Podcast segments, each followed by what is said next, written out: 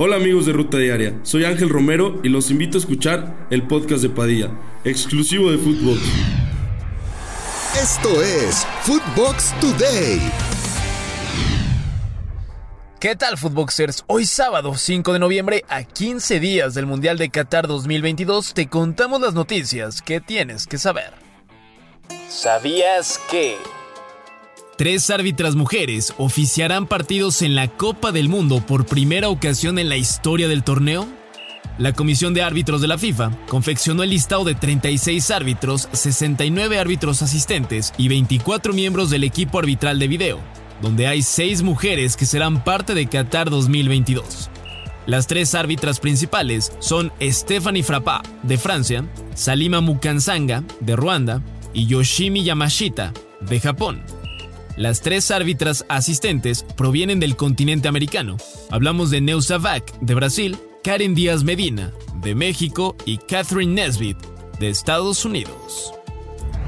América con ventaja. Las Águilas derrotaron 3 a 1 al Guadalajara en el juego de ida de las semifinales del fútbol femenil, en un duelo que se disputó en el Estadio Azteca. Los goles americanistas fueron gracias a Betsy Cuevas, Scarlett Neffer y Andrea Hernández, por parte del rebaño marcó Diana Rodríguez. La vuelta será este lunes en la ciudad de Guadalajara. Tigres pega primero. Las Amazonas aprovecharon su condición de local para derrotar 2 a 1 a las Rayadas en el duelo de ida de las semifinales de la Liga MX femenil. Las felinas se fueron al frente con los dos goles de Stephanie Mayor, pero Rebeca Bernal acortó distancias. La vuelta será este lunes en el estadio BBVA. Cruz Azul cerca de refuerzos.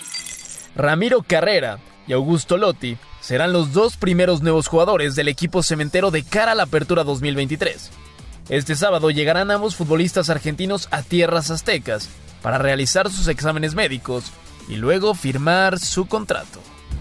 Lilini aterriza con el rayo. Es oficial.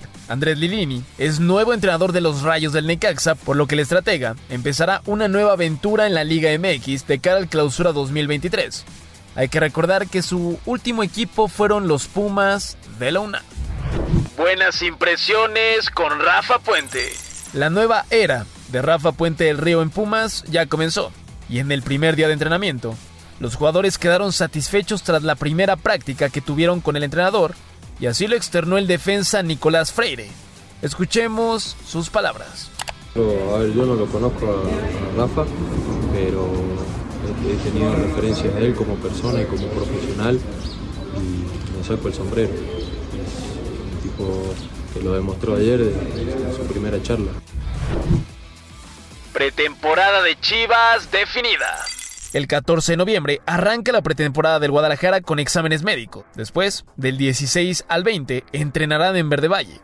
Del 21 al 27 harán la pretemporada en Barra de Navidad. El 1 de diciembre viajan a España para jugar dos duelos amistosos, uno el día 8 contra el Getafe y el segundo el día 11 de diciembre para enfrentar al Athletic Club de Bilbao. El resto de duelos amistosos los disputarían el 16, 19, 23 y 27 de diciembre. Amistoso de San Luis en Argentina. Del 5 al 15 de diciembre, el Atlético de San Luis realizará trabajos de pretemporada en Argentina. Así lo anunció el equipo en un comunicado. Los jugadores deberán reportarse el 24 de noviembre en la ciudad deportiva La Presa. Manuel Neuer regresa. Buenas noticias para el Bayern Múnich y sobre todo para la selección alemana y es que el arquero Emmanuel Neuer volverá a la portería del conjunto bávaro para el partido de este sábado en contra del Hertha Berlín, en un duelo para afrontar la Bundesliga. Todo esto tras superar un problema que tenía en el hombro. Costa Rica anuncia lista. La selección de Costa Rica anunció la lista de jugadores que estarán convocados para la Copa del Mundo. Hay que recordar que este será su tercer mundial de forma consecutiva. En la lista destacan nombres como Joel Campbell, que juega en León en la Liga MX, además de Brian Ruiz, una leyenda de la selección que ahora juega en el Alajuelense, o jugadores jóvenes como Ronald Matarrita, que está en el Cincinnati de los Estados Unidos. Esto fue Footbox Today.